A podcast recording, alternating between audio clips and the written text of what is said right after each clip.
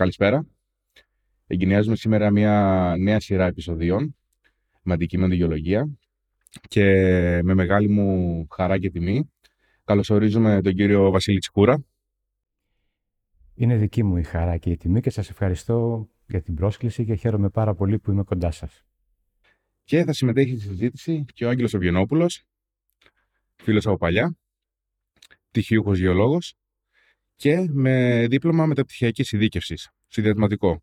Περιβαλλοντικές επιστήμες. Τέλεια. Λοιπόν, να κάνουμε έτσι μια σύντομη αναφορά στο βιογραφικό του κυρίου Τσικούρα. Αν κάπου είναι κάτι λάθος, με διορθώνετε. Γεννημένος στην Αθήνα, το 86 πτυχίο γεωλογίας με βαθμό άριστα και όπως ξέρω τους υψηλότερους βαθμούς στο τμήμα κιόλας. Ευχαριστώ πολύ. Προεδρεύει την ηλικία μου τώρα. Δεν είπα κάτι.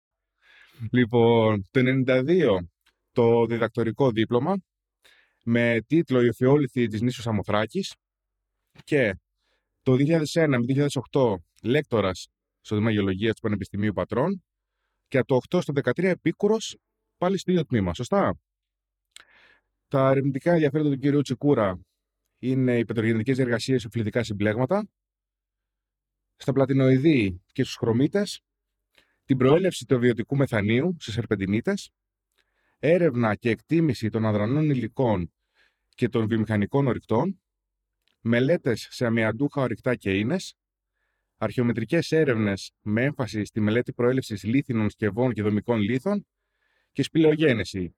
Και αν δεν κάνω λάθος, τώρα ασχολείστε με την εδαφική και περιβαλλοντική γεωχημία. Ακριβώς. Αυτό είναι Τέλεια. το καινούργιο ενδιαφέρον που προέκυψε λόγω της παρουσίας μου σε μια νέα χώρα που δεν έχει ούτε ένα πετραδάκι να μελετήσουμε. Από το 2013 στον Μπρουνέ, λοιπόν.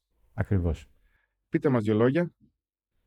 Ε, έφυγα το 2013, ε, διστακτικά μπορώ να πω, σε μια καινούρια χώρα, σε ένα καινούριο εντελώς περιβάλλον και πολιτισμικά κάτι τελείως διαφορετικό. Ε, ομολογώ ότι μου άρεσε, όμως η κατάσταση είναι πολύ διαφορετική, μου άρεσε και τελικά αποφάσισα να παραμείνω. Ε, ο λόγος φυσικά που έφυγα, δεν είχα σκεφτεί ποτέ μου ότι θα φύγω, μπορούμε να το πούμε, ότι είναι η οικονομική κρίση Ναι. εκείνης της εποχής. Τότε ήμασταν βαθιά, αρκετά. Ήμασταν αρκετά πολύ βαθιά στην οικονομική κρίση και τη ζήσαμε πάρα πολύ έντονα και αναγκάστηκα στην ουσία να φύγω για να αναζητήσω έτσι μια καλύτερη τύχη και μια αξιοπρέπεια να πω ίσως, η οποία ας πούμε ίσως δεν υπήρχε σε πολλούς εκείνη την εποχή λόγω της οικονομικής κατάστασης της χώρας μας δυστυχώς. Και μόνος σε καλό βγήκε. ναι, Το αποτελέσματος. ναι, βγήκε σε καλό, ε, είμαι, είμαι ευχαριστημένος. Το ρίσκο άξιζε. Το τελικά. ρίσκο άξιζε. Ναι, αυτό είναι αλήθεια. Εγώ θα ήθελα να κάνω να ξεκινήσουμε έτσι λίγο πιο εισαγωγικά.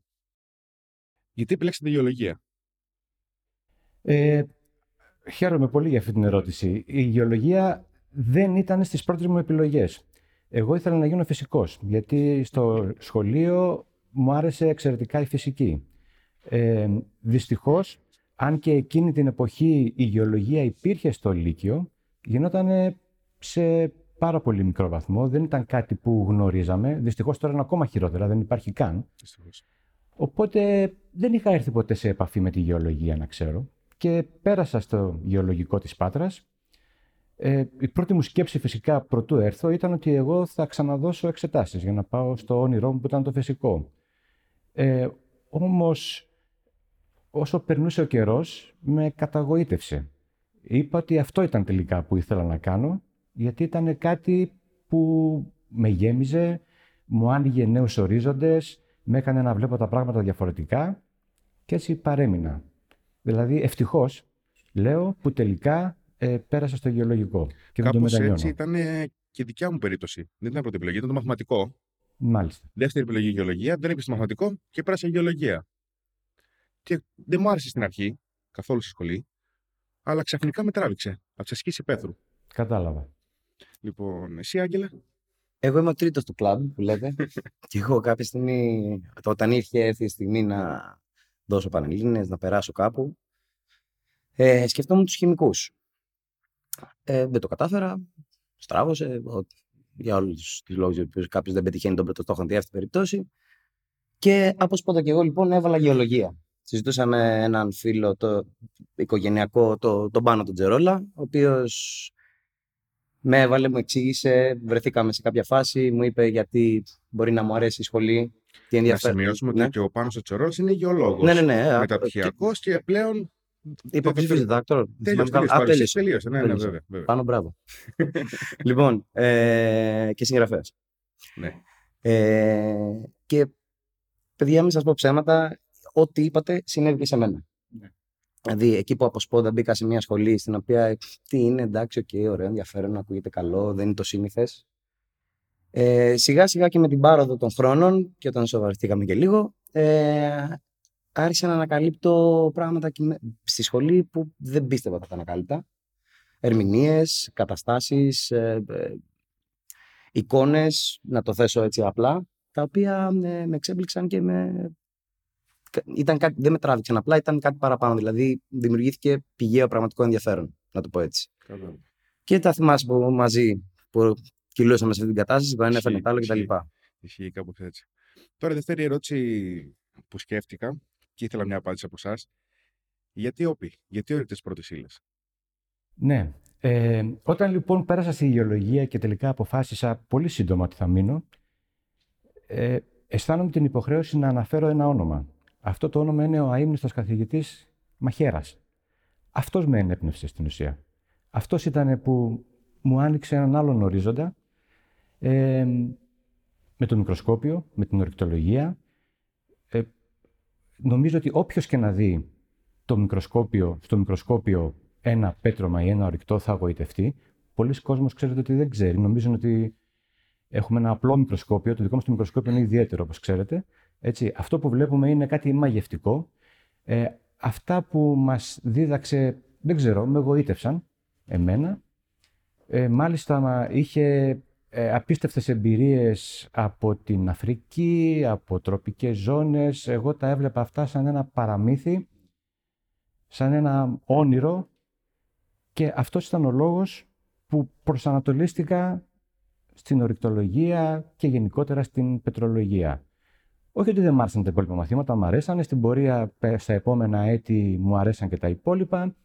Όμως ε, το ενδιαφέρον μου ξεκίνησε από εκεί, από το πρώτο έτος, με την ορυκτολογία και φυσικά επεκτάθηκε και με τους υπόλοιπους καθηγητές μου τα επόμενα χρόνια και παρέμεινε γύρω από τη μελέτη των ορυκτών και των πετρωμάτων στην ουσία. Εγώ να σημειώσω ότι το έχω πει και σε προηγούμενο βίντεο. Δύο ήταν οι λόγοι που επέλεξα τις ορεικτές πρώτες ύλες. Ο πρώτος λόγος ήταν ο κύριο Τσικούρας. Είχα πει τότε κάτι στο Μπρουνέι. Το είχα πει χαρακτηριστικά στο βίντεο. Τελικά φέραμε τον Μπρουνέι εδώ. Μάλλον ήρθε τον Μπρουνέι εδώ. Τώρα μένει να πάμε εμείς στο Μπρουνέι.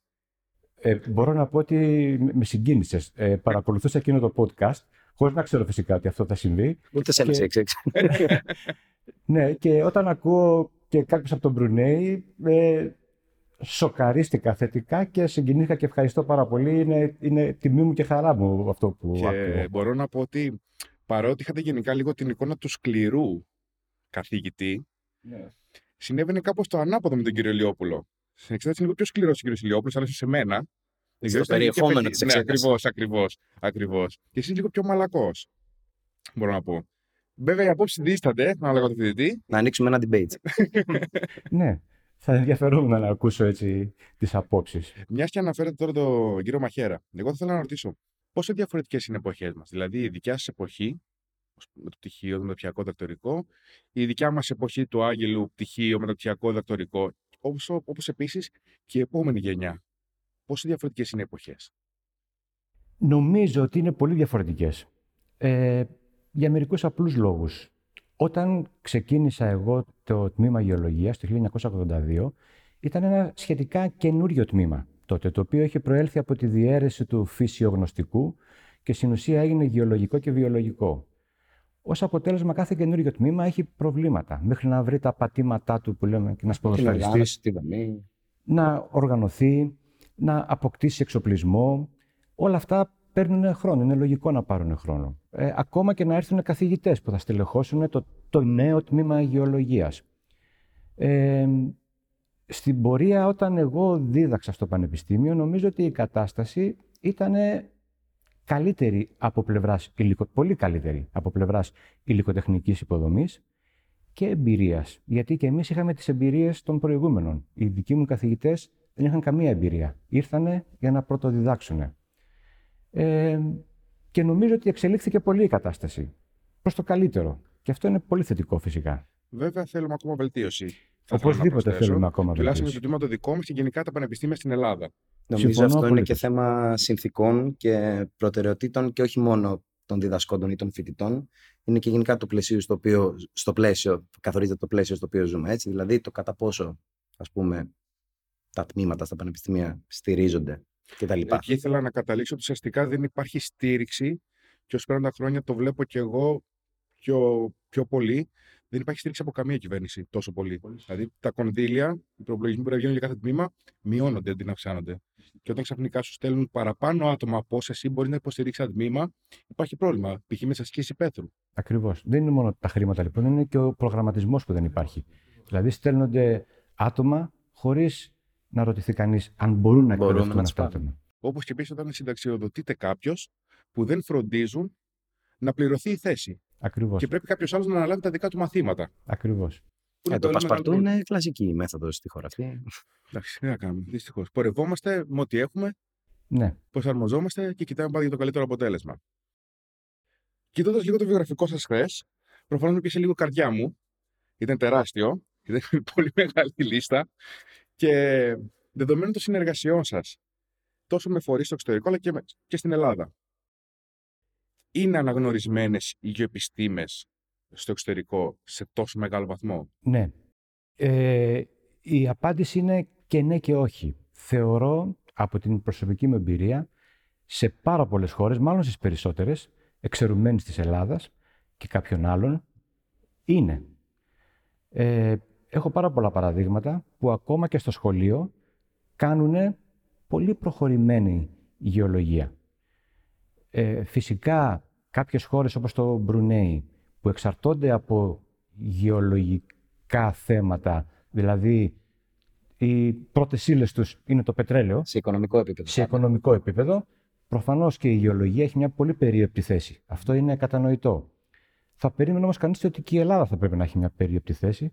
γιατί μεταλλεία, έχουμε τόσα μεταλλεία που θα μπορούσαν να εξερευνηθούν τουλάχιστον. Δεν ξέρω αν υπάρχουν πράγματι όλα αυτά που λέγονται, αλλά τουλάχιστον χρήζουν εξερεύνησης. Ε, υπάρχουν φυσικά πολλές ευρωπαϊκές χώρες που δίνουν ιδιαίτερη βαρύτητα στην γεωλογία και λόγω του φυσικού περιβάλλοντος που έχουν, που και εμείς πάλι έχουμε. Είμαστε μια ηφαιστειογενής χώρα, τουλάχιστον κατά το ίμιση. Και όχι μόνος. Και πιστεύω ότι οι πιο πολλοί Έλληνες δεν το ξέρουν ότι έχουμε ηφαίστεια. Έχουμε κολλήσει Σαντορίνη. Μόνο για τη Σαντορίνη ξέρουμε. Ναι, μόνο για τη Σαντορίνη ξέρουμε. Και αν. Ναι. Και ότι αυτό είναι ένα ενεργό ηφαίστειο. Έτσι, πιο πολύ για τουριστικό αξιοθέατο το ξέρουν, νομίζω. Ακούν πολλές φορές την καλδέρα και δεν ξέρουν ακριβώς τι είναι η καλδέρα. Ακριβώς. Έχει μείνει απλά η τοποθεσία. Μια περιοχή δεν είναι. Ναι. ναι. Στη Σαντορίνη. ναι. Ακριβώς. Και υπάρχουν τόσα άλλα πολύ ενδιαφέροντα φαινόμενα που έχουμε και οικονομικές πηγές, δυνητικές φυσικά οικονομικές πηγές που θα μπορούσαν να, να αξιοποιηθούν. Ε, πιστεύω δηλαδή ότι η γεωλογία δεν έχει τη θέση που της αξίζει στην Ελλάδα και πιστεύω ότι στον περισσότερο ανεπτυγμένο κόσμο την έχει αυτή τη θέση και ο κόσμος γνωρίζει. Εγώ μπορώ να σας πω και μια προσωπική μου εμπειρία που στη γεωλογία ε, αισθανόμουν πάντοτε λίγο στην Ελλάδα λίγο απαξιωμένος. Δηλαδή, δεν είστε όλοι μας. Όλοι μας. Ακόμα χειρότερα τότε. Τώρα είναι ακόμα λίγο καλύτερα τα πράγματα. Τώρα μιλάμε για μερικά χρόνια, πολλά χρόνια πριν, όταν έλεγα ότι σπουδάζω γεωλόγος, με κοιτάγανε και τι κάνεις να καταλάβουν τι είναι αυτό το πράγμα που τους λέω. Μένουμε πολύ π.χ. Εγώ που είμαι υποψήφιος διδάκτορας, μένουν σε αυτό το κομμάτι και όχι στο επόμενο στις γεωπιστήμες. Ναι, ακριβώς. Δηλαδή, μου δώσετε πολύ ωραία πάση γιατί ήθελα να σα ρωτήσω πού πιστεύετε εσείς ότι οφείλεται αυτό το φαινόμενο, ειδικά για την Ελλάδα; Βασικά πιστεύω ότι δεν υπάρχει η γεωλογική εκπαίδευση και η γεωλογική ενημέρωση.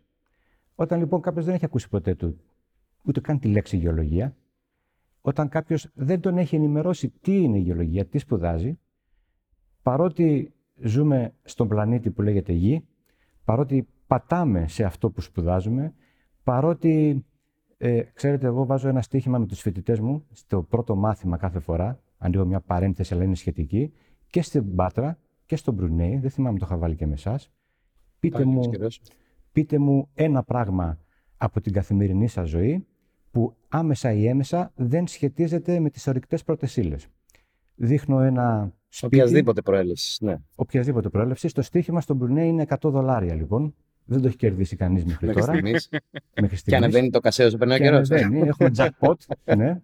ε, τα πάντα γύρω μας, δηλαδή από τις κατασκευαστικές ύλες των σπιτιών μας, των αυτοκινήτων μας, των κινητών μας τηλεφώνων, τα συστατικά, τις βαφές των ρούχων μας, τις οδοντόπαστες, τα πάντα έχουν να κάνουν με τις ορεικτέ πρώτες ύλες. Δυστυχώς αυτό δεν το ξέρει κανείς. Σε πολλές χώρες όμως υπάρχει ειδική ενημέρωση για αυτό ακριβώς το θέμα. Για να δείξει στους μαθητές και στο κοινό ποια ακριβώς είναι η χρήση των πρώτων υλών και ποιος είναι ο επιστήμονας που τις μελετάει. Και παρεπιπτόντως μπορώ να σας πω και την εμπειρία μου. Είχα στον Καναδά. Είχα πάει για μια εκπαιδευτική άδεια, όντας αποξιωμένος εδώ. Δεν έλεγα και πολύ ότι είμαι και γεωλόγος. Εντάξει. Ε, όταν πήγα στον Καναδά όμως, όπου η οικονομία του Καναδά βασίζεται σε πρώτες ύλες, όταν με ρωτάγανε, δεν μιλάω για τους επιστήμονες, μιλάω για τον κοινό κόσμο, τι δουλειά κάνω και έλεγα γεωλόγος, ε, κυριολεκτό ότι με έκαναν και αισθανόμουν σαν Θεός. Ότι είναι κάποιος τόσο σπουδαίος επιστήμονας. Είσαι τόσο φοβερός και κάνεις αυτή την υπέροχη Και νομίζω αυτό από μόνο του δείχνει τη διαφορά μεταξύ τη κουλτούρας σου προς το συγκεκριμένο ας πούμε, αντικείμενο. Ακριβώς. Είχαν κουλτούρα, όπως το λέτε. Είχαν τις εφημερίδες που έβλεπα που διαφημίζανε τις πρώτες ύλε και ο γεωλόγος. Ε, υπάρχουν στο YouTube, νομίζω πρέπει να υπάρχουν ακόμα. Ε, ο cool, sexy τύπος γεωλόγος σε κόμικ. Αλήθεια. Οπότε ο κόσμος έχει ενημέρωση και ξέρει. Εδώ ακόμα δεν έχουμε ξεχωρίσει τον γεωπόνο. Το γεωλόγο. Ναι, Πικρή ιστορία, ναι, ναι, κλασικό. Ναι. Μας ρωτάνε γεωλόγο τι γεωπόνος; Ναι. Τι κλασική ερώτηση. Ναι. Που και συγκριαζόμαστε κι εμείς. Είναι καθαρά θέμα εκπαίδευσης λοιπόν. Ναι. Και, ενημέρωσης. η οποία έλλειψη εκπαίδευσης είναι εξώφθαλμα ότι ξεκινάει από τις νεαρές ηλικίες όπου ακριβώς αυτό. Το ότι η έλλειψη ενός ουσιαστικού μαθήματος με φόκουση γεωεπιστήμες, δηλαδή σε, ας πούμε, σε εμβριακή φάση, να, το, να το θέσω έτσι. Η, η από ό,τι θυμάμαι, υπάρχει το μάθημα της γεωγραφίας. Νομίζω έγινε πάλι γεωγραφία-γεωλογία, αν δεν κάνω λάθος, στη δευτεροβάθμια. Mm. Χωρίς ωστόσο να ε, υπάρχει, πώς να το πω, ουσιαστική ευαισθητοποίηση στο νεαρό που είναι στο σχολείο ότι κοίταξε να δεις, υπάρχει αυτή η διέξοδος στη ζωή σου εκτός από το να. Ε, διέξοδος, ενώ επιλογής στη ζωή σου εκτός από το να γίνεις μηχανικός υπολογιστών, εκτός από το να γίνεις φυσικός. Όχι ότι συνομπάρω κάτι από όλα αυτά, προς Θεού. Ε, αλλά καλό θα ήταν ο, τα νέα παιδιά να το θέσω έτσι, να το πω λίγο λαϊκά, να, να πείθονται. Να πείθονται οι νέοι άνθρωποι να, και να, να, και να βλέπουν τις γεωεπιστήμες σαν μια ε, επιλογή στη ζωή τους ουσιαστική. Τώρα, βέβαια, τίθεται και το θέμα του. Ναι, ωραία. Ναι, η γεωλογία, μια από τις πιο ωραίες επιστήμες ever. Μετά; Μετά τι, αυτό είναι μεγάλη κουβέντα. Πάνω τελεία. Πάτε αργότερα να την ανοίξουμε. Μια και πιάσαμε λίγο το εξωτερικό τώρα. Ε, ξέρω ότι έχεις κάνει εράσμου στην Ιταλία, στο Παλέρμο, σωστά; Έλα. Θα μας πεις δύο λόγια για το αντικείμενο που έκανες στην ε, Ιταλία, που ασχολήθηκες. Τι τύπο αποκόμισες αλλά και τους λόγους που επέλεξε στην Ιταλία. Το Παλέρμο, η επιλογή των, του να επέλεξα να πάω στο Παλέρμο, διότι την περίοδο εκείνη ήμουν στο, ήμουν στο τέταρτο έτος, ε, στο, συγγνώμη, λάθος, στο έκτο έτος, να κάνω στο τέταρτο έτος. Ε, το ενδιαφέρον μου είχε στραφεί περισσότερο προς την ηφαιστειολογία, την κλασική ηφαιστειολογία και μετά, μάλιστα, από το μάθημα που μας είχε κάνει η Dr. Σέιμουρ τότε. Ήμασταν πολύ τυχεροί. Ναι, όλοι πετύχαμε την τελευταία χρονιά. Ναι. Και άμα μπορούσα και εγώ να αναφέρω ένα όνομα αντίστοιχα από την πλευρά μου, είναι η, η Dr. Ε, είχα εντριγκαριστεί να το θέσω έτσι πάρα πάρα πολύ από το αντικείμενο ε, και μιλώντας τότε με το, με το συνάδελφό σας, τον κύριο Ηλιόπουλο, ο οποίος έχει, είναι και αυτό στο, στο χώρο της πετρολογίας, όχι τόσο της φυσιολογίας αυτή καθ' αυτή, αλλά είναι στο χώρο μου, πρότεινε τότε ε, να κάνω ένα εράσμος, γιατί γνώριζε και κάποιους συνεργάτες ε, και συναδέλφους στο, στο Παλέρμο. Και αυτό ήταν το πρώτο ερέθισμα, ας πούμε, για να κάνω την επιλογή και να πω, μάλιστα πάω Παλέρμο, επιλέγω τα συγκεκριμένα μαθήματα που ε, επέλεξα. Ε, και από εκεί και πέρα, από τη στιγμή που πήγα στο Παλέρμο, ε, παρατήρησα βασικά κάτι το οποίο επαναφέρω λίγο το προηγούμενο θέμα. Ε, αλλά μου έκανε όντως τρομερή εντύπωση. Ο κόσμος επιλέγει να πάει να σπουδάσει για επιστήμες στην Ιταλία. Τελεία. Και δεν είναι δηλαδή μια σπόντα. Όχι ότι είναι κακό να μπεις από σπόντα. Απλά δεν είναι και το καλύτερο για ένα επιστημονικό κλάδο να είναι ε, δεύτερης διαλογής, να το θέσω έτσι. Παραγωνισμένος. Παραγωνισμένος.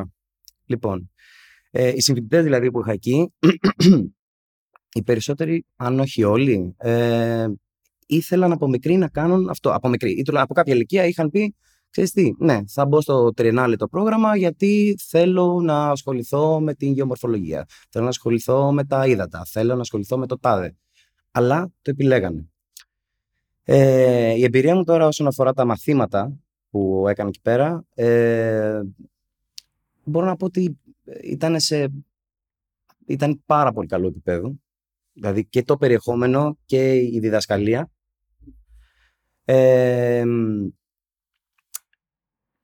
δεν θα πω, δεν, δεν τίθεται θέμα σύγκρισης, αλλά πιστεύω ότι ε, και στο δικό μας πανεπιστήμιο εδώ στην Πάτρα έχουμε πάρα πολύ καλό επίπεδο διδασκαλίας. Συμφωνώ. Ε, το οποίο βέβαια χρειάστηκε να περάσει κάποιος καιρός για να το αντιληφθώ κι εγώ. Και είναι και αυτό που έλεγα πριν, όταν αρχίζεις να ενδιαφέρεσαι, τότε αρχίζεις να παίρνεις αυτό που σου δίνει ο άλλος. Άμα το δίνει καλά, θα το πάρεις. Αν δεν το δίνει, δεν θα το πάρεις. Τι θα το πάρεις λοιπόν, τι αυτή περίπτωση. Ε, το επίπεδο ήταν πάρα πολύ καλό. Δημιου... Μας δημιουργήθηκε το ενδιαφέρον. Ε, να... Δηλαδή δεν ήταν μια αγκαρία που ξέρεις, μερικές φορές πας στο μάθημα γιατί πρέπει να παρακολουθήσει, να μην πάρεις την απουσία κτλ. Γίνεται υποχρέωση. Ε, και στα τρία μαθήματα, ε, με εξαίρεσης στο ένα το οποίο γινόταν αμυγός στα Ιταλικά, όπου Καταλαβαίνεις. Δεν ξέρω. Ήταν δύσκολο, ήταν δύσκολο. Ναι. Πολύ δύσκολο. Ε, ήταν πολύ ιδιαίτερη εμπειρία, ε, διότι αποκόμισα πράγματα εκεί που πίστευα ότι θα δυσκολευτώ, ας πούμε, πολύ. Κι όμως το περιεχόμενο και ο τρόπος που περνούσε η γνώση σε μένα, να το θέσω έτσι απλά από τους δασκάλους, από τους καθηγητές, ήταν, ήταν πολύ, ε, να το θέσω απλά, σωστός. Εμένα δηλαδή με κέρδισε. Ε, αυτά είναι τα κύρια σημεία τα οποία θέλω να κάνω focus. Νομίζω αν μπορώ να διακόψω ότι είναι λυπηρό που και στην Ελλάδα δεν έχουμε πολλούς ηφαιστειολόγους. Είναι ελάχιστο. Είναι πάρα πολύ που το λέτε, που το ρωτάτε αυτό. Ενός χεριού. Ναι, ναι.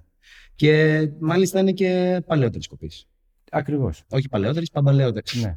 Σε αντίθεση με την Ιταλία, ναι. που και αυτή είναι μια ηφαιστειογενή. Και μάλιστα, συγγνώμη για τη διακοπή, ε, με full ηφαιστειακή δραστηριότητα ναι. και με πολλή έρευνα πάνω σε αυτό. Τα ξέρετε κι εσείς. Ναι. Τα ξέρεις κι εσύ. Όσον αφορά τώρα την Ιταλία, Βεζούβιο και την Αίτνα, θα επανέλθω στο τέλος της συζήτησης mm. και θα δείτε πώς θα τα συνδέσουμε. Αυτό που θέλω να ρωτήσω είναι πόσο εύκολα και δει ένα Έλληνας προσαρμόζεται στο Βόρειο. Απλά να σημειώσουμε ότι ε, το Σουλτανάτο του Μπρουνέι ε, αποτελεί χώρα της Νοτιοανατολικής Ασίας και πιο συγκεκριμένα στο νησί Βόρνεο πόσο εύκολα προσαρμόζεται; Το θέμα είναι πόσο εύκολα θέλει κάποιος να προσαρμοστεί και τι στόχους βάζει όταν πάει εκεί. Δηλαδή, μπορώ να σας πω ότι στο Μπρουνέι δεν υπάρχει νυχτερινή ζωή. Είναι μια μουσουλμανική χώρα που το αλκοόλ απαγορεύεται στους μουσουλμάνους, όχι σε εμάς, αλλά δεν υπάρχει... Οπότε, εάν κάποιος έχει στόχο της ζωής του ότι εγώ θα πάω να κάνω νυχτερινή ζωή, δεν πρόκειται να προσαρμοστεί πάρα πολύ απλά. Ε, αν όμως έχεις στόχους άλλους επιστημονικούς, ε, να δω μια τροπική χώρα. Να πω ότι με είχε εγωιτεύσει ο κύριος Μαχέρας που έλεγε για τροπικές χώρες και εν μέρη το έζησα και εγώ Είχε εκεί. μείνει στο ναι. ε, τότε λοιπόν υπάρχουν πάρα πολλές προοπτικές και δυνατότητες με αποτέλεσμα να σου κάνουν τη ζωή ε, πάρα πολύ εύκολη και να είναι πολύ εύκολη η προσαρμογή. Άρα λοιπόν εν κατακλείδη εξαρτάται από τι στόχους έχεις όταν θα μετακινηθείς σε μια άλλη χώρα. Για μένα ήταν αρκετά εύκολη. Δεν συνάντησα δυσκολίες δηλαδή. Οι άνθρωποι είναι πάρα πολύ φιλικοί, άλλης κουλτούρας, άλλης νοοτροπίας, αλλά. Αλλά αυτό είναι και το ενδιαφέρον. Αυτό, δεν μπράβο. Είναι, αυτό ήταν και το ενδιαφέρον. Ήρθαμε κοντά, κάνουμε παρέα. Ο καθένας έχει τις πεπιθήσεις του και είμαστε πάρα πολύ χαρούμενοι αυτό και ευτυχισμένοι. Αυτό δεν χρειάζεται να είμαστε αποξενωμένοι. Ακριβώς. Εντάξει, νομίζω είμαστε στην εποχή που όχι προσπαθούμε, που το ζητούμε είναι ότι βρίσκουμε κοινά με τον συνάνθρωπο και όχι δεν χωρίζουμε. Ναι. Ακριβώς. Τώρα, ένας γεωλόγος, καλή ώρα, όπως είπε και ο Άγγελος, πήραμε το πτυχίο μας, κάναμε το πτυχιακό μας, θα κάνουμε διδακτορικό. Υπάρχουν κάνετε. ευκαιρίες. Στον Μπρουνέι. Γενικά. Α, Στο Μπρουνέι σίγουρα ξέρετε πολύ Ναι. καλύτερα. Ναι, υπάρχουν πολλές ευκαιρίες.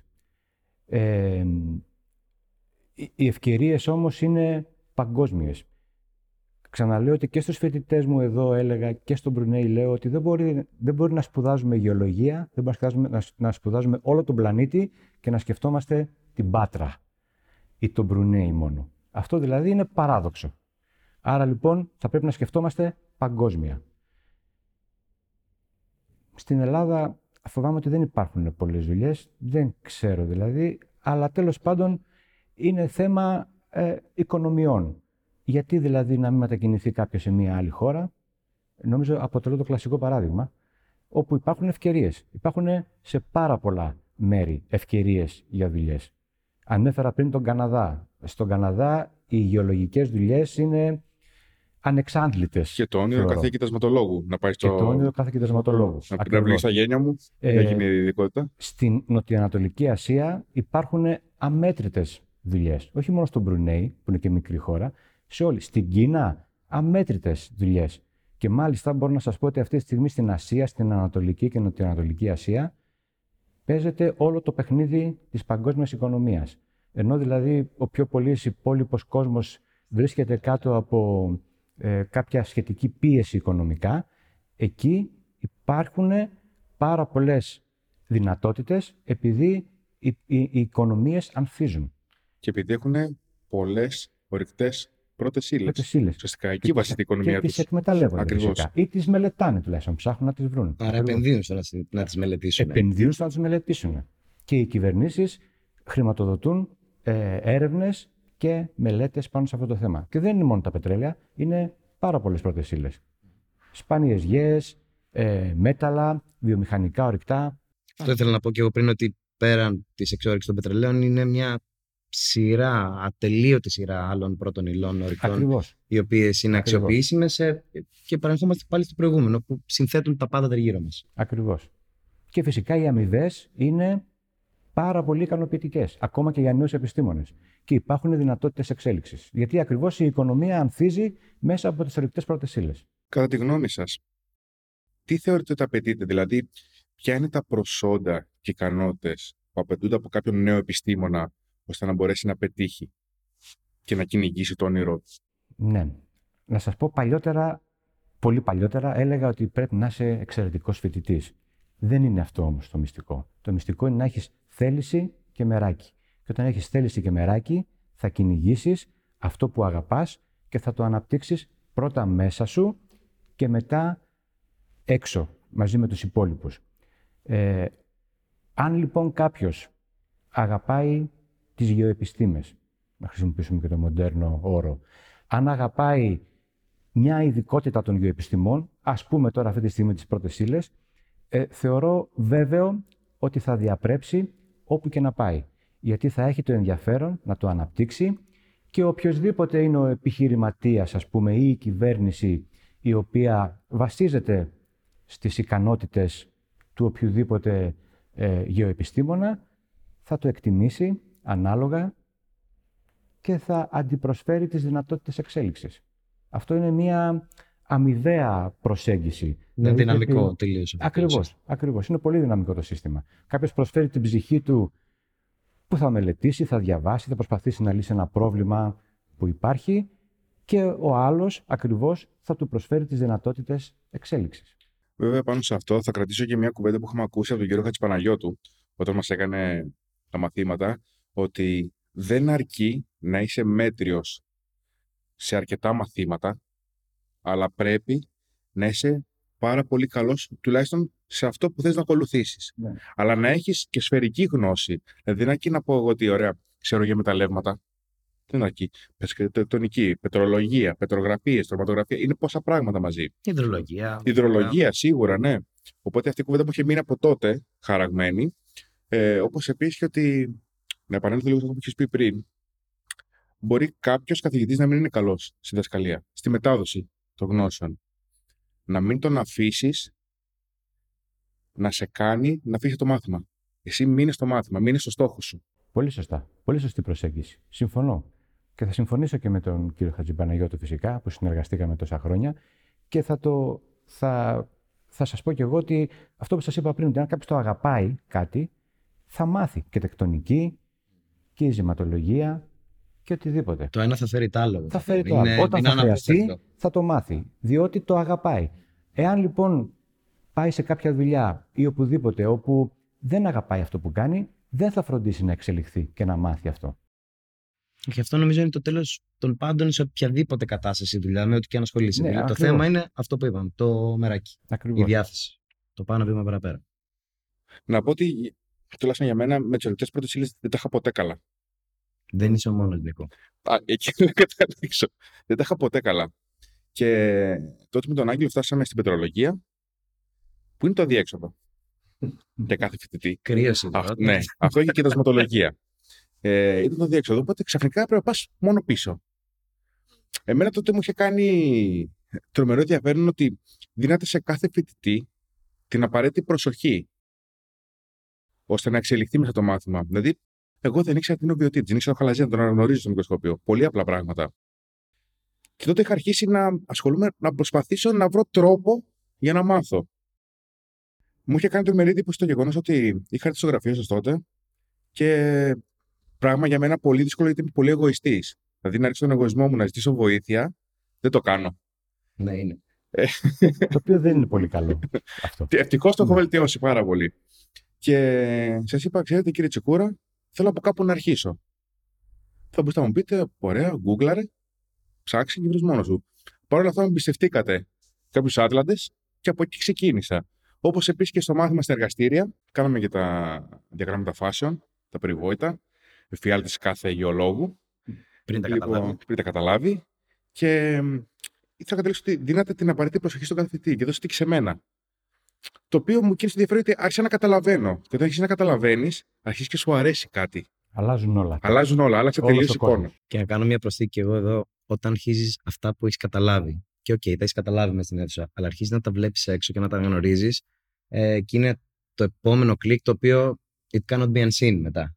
Μα Να το θέσω αυτή έτσι απλά. είναι η μοναδικότητα των γεωεπιστημών, ότι είμαστε οι μόνοι επιστήμονες που βλέπουμε τον κόσμο με διαφορετικά μάτια. Αυτό λέω σε όλους. Είμαστε οι μόνοι που μπορούμε να δούμε τον κόσμο.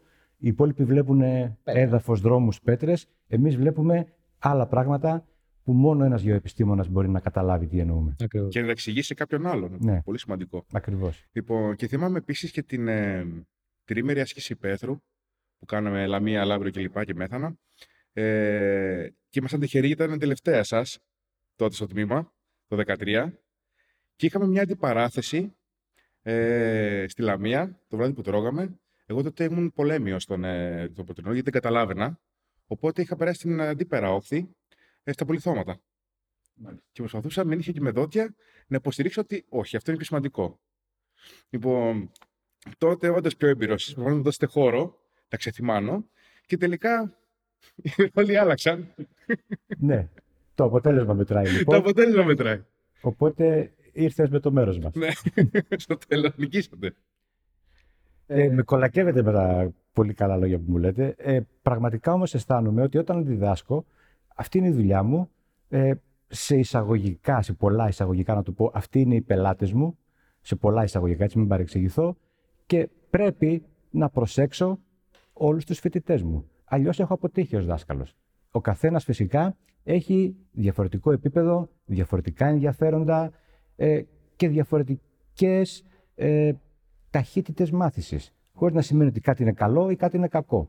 Άρα λοιπόν ένας, κατά τη γνώμη μου, ένας καλός δάσκαλος ή καθηγητής θα πρέπει να φροντίσει τουλάχιστον την συντριπτική πλειοψηφία των φοιτητών να τους εμπνεύσει και να τους μάθει αυτά που πρέπει να τους μάθει. Και φυσικά στο Πανεπιστήμιο δεν είναι τόσο πολύ να σας μάθω κάτι ένα και ένα ίσον δύο, είναι να σας εμπνεύσουμε Το και ερέθισμα. να σας καθοδηγήσουμε να βρείτε μόνοι σας το επόμενο βήμα. Αυτό είναι ένα μεγάλο πρόβλημα. Το αντιμετώπισα και εγώ και πιθανόν και ο Άγγελος, ε, πόσο ξέρω. Περνάμε στο Πανεπιστήμιο με μια φιλοσοφία ηλικίου της Ναι. παπαγαλίας. Και πρέπει να καταλάβουμε ότι το Πανεπιστήμιο είναι διάλεξη. Δεν είναι υποχρεωμένος ο καθηγητής να σου πει θα διαβάσεις αυτά και αυτά. Όσο περισσότερα διαβάσεις, τόσο καλύτερος θα γίνεις. Είναι πολύ απλά τα πράγματα. Γιατί μπαίνουμε όλοι 18 χρονών, έχοντας μια δευτεροβάθμια εκπαίδευση, μας έχουν μάθει σε αυτό το σύστημα, ότι αυτή είναι η ύλη, αυτή τη μάθει απ' έξω. Και λες, ωραία, περιμένω να πει ο καθηγητής, θα μάθω. Και πρέπει να το αποβάλουμε αυτός όσο γίνεται πιο γρήγορα. Ακριβώς. Ακριβώς. Και η βελτίωση τουλάχιστον σε μένα και εξέλιξη γιατί το απέβαλα αυτό. Ότι είμαι μόνος μου. πλέον. Αυτό ε, βέβαια απαιτεί και το να το θέσω απλά και τον ανάλογο βαθμό οριμότητα, ο οποίος δεν έρχεται κατευθείαν όταν είσαι 18-19, που έχει φάει και όλο αυτό το σκηνικό με τις πανελλήνιες. που Σίγουρα. Οι Πανελλήνιες Έχει συμπιεστεί ο εγκέφαλος Είναι και λες μια μετά απλά πρέπει να καταστροφή για κάνω. μένα. Πρέπει να αποσυμπιεστώ. Οπότε ε, πισ- αυτό πιστεύω έρχεται. Εντάξει, πεις λίγο το κεφάλι, χαλαρώνεις και λες.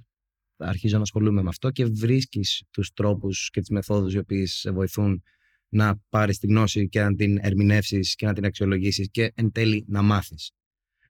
Ε, αλλά ναι, το θέμα είναι ότι βγαίνουμε από το Λύκειο με μια λογική ότι παίρνω βιβλίο, βάζω κάτω, διαβάζω, γράφω, τέλος. Πάμε Ελληνική παρακάτω. Πανελληνίων. Πανελληνίων ε, 200%. απομνημονεύω ακόμα και τις ασκήσεις. Ναι, ναι, ναι, ναι, είναι τρομερό. Ναι. Και ξαφνικά στις Πανελλήνιες πέφτεις τελείως στα βαθιά γιατί σε μαθήματα κατεύθυνσης, όπως είναι τα μαθηματικά και η φυσική, αν είσαι προετοιμασμένος, Ναι. τέλος. Όσο και να έχεις διαβάσει. Ακριβώς. Λοιπόν, θα αλλάξω λίγο το ρου της κουβέντας μας τώρα και θα επιχειρήσω να συμπεριλάβω και τη μυθολογία ή καλύτερα να πω αρχαιοελληνική ιστορία. Ε, ο κ. Μαριολάκος έχει εκδώσει ήδη δύο βιβλία σχετικά με τη γεωμυθολογία, εξαιρετικά βιβλία; Πολύ ενδιαφέροντα. πολλές πληροφορίες, μέσα μεγάλος όγκος πληροφοριών. Και ένα ακόμα πράγμα που διδασκόμαστε, τουλάχιστον εμείς ως γεωεπιστήμονες, είναι όταν βγαίνουμε σε άσκηση πέθρου, η σύνδεση με κάποια ιστορικά γεγονότα ή κάποιες ιστορικές περιόδους. Παραδείγματος χάρη, στο Λαύριο, πόσο προηγμένη ήταν η τεχνογνωσία Ακριβώς. που ήξεραν πού ακριβώς να σκάψουν ανάμεσα στους Ευρύτες για να βρουν το μετάλλευμα. Ακριβώς. Όπως π.χ. στον Άγιο Ηλυσέο στη Λακωνία, που οι αρχές Σπαρτιάτες ε, φοδιάζονταν με σίδηρο και περάσαμε το χαλκό στο σίδηρο γι' αυτό και υπερίσχυαν σαν δύναμη σε σχέση με τους Αθηναίους που είχαν παραμείνει ακόμα στο χαλκό. Μάλλον είχαν καλύτερη αντίληψη από τους απογόνους τους, τους σημερινούς, για το τι πρέπει να κάνουν με τις ορυκτές πρώτες ύλες. Εγώ η ερώτηση που ήθελα να κάνω, με συγχωρείτε, Ναι. επειδή έχω κάποιο κενό σε αυτό, ήταν περισσότερο εμπειρική αναζήτηση τότε. Δηλαδή, ε, σκάβανε, μπαίναν σε λεπτομεία, στο S. Γινόταν εξορίξεις. Ήταν εμπειρική ή όντως υπήρχε και κάποια Ε, γνώση από πίσω που το δεν το στήριζε αυτό; γνωρίζω, εγώ τουλάχιστον δεν το γνωρίζω. Είναι Ναι, ένα μυστήριο ακρίβεια. αυτό, μπορώ να Αυτό. πω, ναι. Είναι ένα μυστήριο. Δεν είχε αναπτυχθεί προφανώς σε μεγάλο βαθμό. Γιατί ανα- αυτό θέλω να πω. Ότι η αν επιστήμη. αναλογιστούμε τι χρειαζόμαστε σήμερα για να εντοπίσουμε εξορίξιμη ύλη, λες, κάτσε, πώς, πώς, τι. Είναι πώς αξιοθαύμαστο γινόταν. όμως Ναι, ναι. ότι προφανώς έκαναν παρατηρήσεις γεωλογικές οι οποίες ήταν ορθές. Και τελικά δηλαδή ανέπτυξαν μία μορφή ας πούμε εμπειρικής επιστήμης. Ναι, τρομερός. αυτό. Όπως και το σύμπλεγμα των, Τυχαίο δεν ήταν σίγουρα. Ναι, ναι, ναι. το σύμπλεγμα των αρχαίων στοών, τώρα για να καταλάβει και ο κόσμος, όταν λέμε αρχαίες στοές, απλά μπαίνεις μέσα μπουσλώντας με ένα λιχνάριο ότι είχαν και μιλάμε ότι το ύψος τότε ήταν περίπου 1,50 με 1,60. Όχι το ύψος του, Του- των του ανθρώπων. ανθ- του ανθρώπου. με λες. σήμερα, ναι, ήταν ε, έτσι μικρότερο το ύψος. Λοιπόν, προφανώς χρησιμοποίησαν τους σκλάβους, το ίδιο έκαναν και οι Σπαρτιάτες. Ναι. Και μιλάμε για μια απόσταση από το Λαύριο στην Αθήνα. Τεράστια Στο απόσταση. Όχι στο ΕΣ, που πρέπει να μεταφερθεί το μετάλλευμα. Το ασίμι. Έτσι, ο Άργυρος. Ε, όπως επίσης και αυτό που έκαναν με διαχείριση του νερού. Αυτό που είναι δεν επίσης είχαν εκπληκτικό. ανάγκη τόσο πολύ τότε. Η ανακύκλωση ήταν απίστευτη που κάνανε. Δηλαδή είμαι σίγουρος πολύ καλύτερη από τη σημερινή που κάνουμε εμείς. Και ο εμπλουτισμός του Ο μεταλλεύματος. εμπλουτισμός του ουσιαστικά. μεταλλεύματος. Και χρησιμοποιούσαν νόμους της φυσικής που τουλάχιστον θεωρητικά τότε δεν τους Δεν, Δεν είχαν, υπήρχαν. δεν είχαν ακόμα Δεν ανακαλυφθεί. είχαν ξέραν. ανακαλυφθεί, Πάντως ναι. τους χρησιμοποίησαν. Ήταν όπως- εμπειρικά, εμπειρικά όλα. Ναι. Όντως. Λοιπόν, και πάνω σε αυτό θέλω να απαντήσω για το κεφάλαιο γεωτουρισμός. Το ξέρετε, στην Ελλάδα δυστυχώς έχουμε μείνει πολύ πίσω και σκοπός της ε, Geoexploration είναι να αναδείξουμε πέρα την γεωλογία, τις γεωπιστήμες, είναι να αναδείξουμε το γεωτουρισμό. Και, γιατί ακόμα είναι στα σπάργανα ο γεωτουρισμός και η Ελλάδα είναι ένα, μια ιδανική περιοχή, μια ιδανική τοποθεσία για πολλά και διαφορετικά γεωλογικά φαινόμενα. Ε, στο Μπρουνέι, πώς είναι τα πράγματα; Ε, σ- όσον αφορά το γεωτουρισμό, να σας πω, ε, δεν υπήρχε κάτι. μπορώ να σας πω όμως μια εμπειρία μου ότι ε, πριν από πέντε χρόνια, δηλαδή το 2016, έξι χρόνια σχεδόν, προκηρύχθηκε ένας διαγωνισμός εσωτερικός επιχειρηματικότητας των νέων, που είχαν βραβεία. Οπότε, ε, εγώ πάντα είχα καλή σχέση με τους φοιτητές μου και πώς κουβεντιάσαμε, μια επιχειρηματική ιδέα μου λένε ποια θα είναι; Ξέρω παιδιά, κάντε γεωτουρισμό. Υπάρχει τόσα, υπάρχουν τόσα ωραία πράγματα που μπορείτε να δείξετε. Ε, τους άρεσε εξαιρετικά. Μια ομάδα φοιτητών λοιπόν το ξεκίνησε, ανέδειξε πάρα πολλά σημεία και κέρδισε και το πρώτο βραβείο της επιχειρηματικότητας. Ε, για κάποια χρόνια λοιπόν το κρατήσανε ως, ε, και ως επιχείρηση πραγματική. Δυστυχώς μετά με τον κορονοϊό όλα αυτά λίγο επιβραδύνθηκαν, αλλά πάντως ε, ξεκίνησε και ήταν, το ξεκίνησαν με ενθουσιασμό αυτή η ομάδα των φοιτητών. Πιστεύω, θεωρούν ότι θα σκοπεύουν να συνεχίσουν. Σκοπεύουν να συνεχίσουν, φυσικά, ναι. Ελπίζω να συνεχίσουν δηλαδή, γιατί καταλαβαίνετε ότι κατάσταση. αν το επιτρέψει η κατάσταση και η προσωπική οικονομική τους κατάσταση επίσης, προφανώς. Υπάρχουν πάρα πολλά πράγματα. Δηλαδή, ε, OK, okay, ιζηματογενή πετρώματα, αλλά όταν ο άλλος πάει και σου δείχνει ότι εδώ πέρναγε ένα ποτάμι, όταν εδώ είχε μια λίμνη, ε, να, ένα ρήγμα, είναι πράγματα τα οποία προσπαθείς να μεταφέρεις αυτή την εμπειρία που έχει και την, την πανοραμική, να πω, όραση ενός γεωεπιστήμονα στον απλό κόσμο Γιατί και είναι εγωιτευτικό. Πολλές φορές ο, ο κόσμος, ακόμα και οι δικοί μου γονείς, τόσα χρόνια ξέρουν τι σπουδάζουν και έχουν ακούσει πολλά πράγματα, ακούνε π.χ. το ρήγμα στην τηλεόραση. Και όταν τους λέω ότι αυτό το κάνουν εικόνα και τους το δείχνουν, ότι αυτό είναι ρήγμα, μένουν έκθαμοι. Δηλαδή, π.χ. ακόμα και στην Πάτρα, το να κατανοήσει κάποιος το Παναχαϊκό ήταν το πάνω μέρος ενός ωκεανού. Ακριβώς. Είναι, είναι εκπληκτικό. ναι. Εκρήγνει το εγκέφαλος. Ναι, ναι, ναι. ναι. Και επίσης ένα άλλο που πιστεύω έχουμε εμείς ε, όπλο ε, για τον απλό κόσμο είναι αυτή η απίστευτη αίσθηση του χρόνου που έχουν οι γεωεπιστήμονες. Ε, και η ματαιότητα όλο αυτό. Και η ματαιότητα. δηλαδή για μας ο χρόνος μιας ανθρώπινης ζωής είναι... δεν υπάρχει.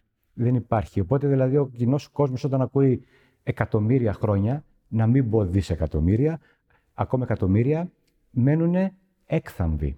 Τους φαίνεται απίστευτο ότι αυτός ο βράχος, αυτό το ίζημα, αυτό το ποτάμι κυλούσε πριν από 10, 20, 30 εκατομμύρια χρόνια. Αυτά τα νούμερα δηλαδή είναι ασύλληπτα. Που για μας είναι η καθημερινότητά μας. Πλέον δεν μας κάνουν καμία εντύπωση. Δεν μας κάνουν καμία εντύπωση. Ή σας πω ότι για μένα 30 εκατομμύρια είναι ένα βρέφος, τίποτα, ναι. γιατί τα πετρώματά μου είναι πολύ πιο παλιά. Ναι. Όχι, είναι γεγονός αυτό. Είναι τόσο σχετική η έννοια του χρόνου όταν αρχίζει να ασχολείσαι με τη γη που. Ναι, σταματάει να έχει τη συμβατική, να δημιουργεί τη συμβατική αίσθηση που μας δημιουργεί σήμερα που λέμε πάω σε 100 χρόνια. Καλά, δεν υπάρχουν σε 100 χρόνια, τώρα τις συζητάμε. Είναι... Αλλά θα υπάρχουν αυτά. Ναι. Και όμως 100 χρόνια π.χ. θα μπορούσες να έχεις τις ιδανικές συνθήκες και δημιουργία ενός τριφώνα ναι. Θα γίνει λιγνίτη. Ναι, ότι υπάρχουν πιο σύντομες γεωλογικέ διεργασίες. Ναι, ναι, ναι, ναι, ναι. το πόσο απαραίτητες είναι οι πρώτε ύλε. Και ακόμα ο κόσμος δεν το έχει καταλάβει.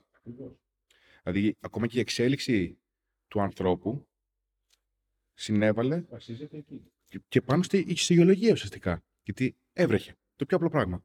Κάπου πρέπει να βρει κάτι να μπορέσει να μην βρέχεται. Όχι μόνο αυτό. Ε, επειδή έχω εργαστεί έτσι με... στην Κρήτη και σε άλλα σημεία, ε, με αρχαιότητες και με ανασκαφές. Έχει αποδειχθεί λοιπόν ότι, παράδειγμα στη μινοϊκή εποχή, χρησιμοποιούσαν λίθινα εργαλεία. Αλλά υπήρχε ο οικισμός και δεν παίρνανε τυχαία εργαλεία, δεν παίρνανε τυχαία πέτρα. Ε, ε έχουμε αποδείξει ότι οι Μινοίτες μετακινόντουσαν, προφανώς σε περίοδο κυνηγιού, ακόμα και 12 έως 15 χιλιόμετρα μακριά και έβρισκαν την πέτρα την κατάλληλη, η οποία θα έκανε για κάθε εργασία. Δηλαδή Αυτά ήταν εξωφρενική απόσταση. Εξωφρενική απόσταση τότε, με τα πόδια. Με τα πόδια. πόδια. Χωρίς δρόμο, χωρίς τίποτα. Ναι. Σε πέτρα. Αλλάζαν δηλαδή καταβλισμούς ή πηγαίνανε, ήταν μια περίοδος κυνηγιού και μετά επιστρέφανε ε, στο χωριό. Ναι, αυτό θα σας γελάσω. Νομίζω ότι ήταν μια περίοδος κυνηγιού, βγαίνανε για το κυνήγι. Okay. Υποθέτω, βγαίνανε για κυνήγι, φτάνανε μέχρι 12-15 χιλιόμετρα. Αυτό σημαίνει όμως ότι είχαν και άποψη και της γεωλογίας και μελετούσαν. Γιατί δεν παίρνανε τυχαία πέτρα, παίρνανε την πέτρα που θα τους έκανε την κατάλληλη εργασία. Είτε αυτό ήταν κοπτικό όργανο, είτε αυτό ήταν τριβείο, είτε ήταν γουδοχέρι και κάθε πέτρα ή ακόμα και να φυλάνε κοσμήματα και Που σημαίνει ότι είχαν μάθει να κρέμες και επεξεργάζονται σε κάποιο Είχαν- βαθμό και το κάθε ε, υλικό. εάν δείτε πέτρινα αντικείμενα, εγώ έχω μείνει έκθαμβος με την καλλιτεχνία που έχουν πάνω. Έχουν μάθει και επεξεργάζονται, ναι. Και ξέρανε ποιο μπορούν να σκαλίσουν, το σερπεντινίτι που είναι μαλακό και όχι το χαλαζίτι που είναι σκληρό. Ξέρανε. Αποκτήσαν την εμπειρία, πάντως ξέρανε. Είναι, είναι εντυπωσιακό. Είναι εντυπωσιακό, όντως. Άρα ο πολιτισμός μας, λέω, χτίστηκε με πετρώματα. Μακάρι να ε, καταφέρουμε να αναδείξουμε και τις γεωπιστήμες αλλά και το γεωτουρισμό στην Ελλάδα και μακάρι να μπορέσουμε να το κάνουμε και στο εξωτερικό σε άλλες περιοχές και να έχουμε και μια μελλοντική Μακάρι, συνεργασία. πραγματικά. Και αν Να είναι- εξ- ναι. Να εξηγήσουμε βέβαια και στον κόσμο ότι γεωτουρισμός δεν σημαίνει ότι πας και γίνεις γεωλόγος έξω. Όχι. Πας ναι. και μαθαίνεις κάποια πράγματα από την οπτική γωνία ενός γεωλόγου. Είναι ένα οξυοθέατο. Ακριβώς. Όπως κάποιος ακριβώς. βλέπει τον πύργο του Άιφελ, ας πούμε, βλέπει κάποια γεωλογικά φαινόμενα τα οποία είναι εντυπωσιακά όταν κάποιος τα εξηγήσει. Για μένα μερικά είναι και πέραν του εντυπωσιακού, διότι εμπλέκονται στη δημιουργία αυτών των, ας πούμε, των μορφών που βλέπουμε αυστηρά και μόνο η φύση. Τίποτα Ακριβώς. άλλο. Ακριβώς. Και είναι καλά, δεν απαξιώνω προφανώς τις δημιουργίες τη ανθρώπινη, δεν το συζητάμε αυτό. Πάντα θα θαυμάζουμε. Ε, απλά το γεγονός ότι αυτό φτιάχτηκε χωρίς να βάλει κανείς το χέρι του, το οτιδήποτε μπορεί να είναι αυτό. Μπορεί να είναι το, το, ο δόμος, ας πούμε, στο Yosemite. Ναι. Δόμος. Ακριβώς. Ναι. Οπα, δόμος, καλά δεν το είπα. Semi-dome. Ναι, ναι, όχι, ο- είναι δόμος. Ναι, δόμος. Εντάξει, το τόνισε σωστά. Στο ο γρανιτικός. Το οποίο εγώ κάθε φορά που το βλέπω με πιάνει ένα δέος. Είναι εξαιρετικό. Όπως το χάος στο Λαύριο. Ναι. που για χρόνια πίστευαν ότι έχει πέσει μετεωρίτης κλπ. Απλά είναι μια πολύ μεγάλη, μια, μια πόλη γενοσυστικά. Έτσι ένα κάρστ, ένα καρστικό φαινόμενο. Ε, αυτά για σήμερα, όχι. εντάξει. ε, αυτά είχα να πω εγώ. Θέλω να σας ευχαριστήσω πάρα πολύ για την τιμή και τη χαρά που μου δώσατε να κάνουμε αυτή τη συνέντευξη, όπως και τον Άγγελο που συμμετείχε. Ο λόγος σε εσάς για να κλείσουμε. Ε, η χαρά και η τιμή είναι δική μου και εγώ σας ευχαριστώ πολύ. Είμαι πάρα πολύ χαρούμενος που έτσι βρέθηκα λίγες μέρες στην Ελλάδα και ε, με καλέσατε να μιλήσουμε και πολύ ευχαρίστως να κάνουμε και άλλες δραστηριότητες και συνεργασίες. Έχουμε διάβλους ανοιχτούς με τον Μπρουνέι και με την Πάτρα. Θα χαρώ πάρα πολύ. Και εμείς. Εμείς το ίδιο.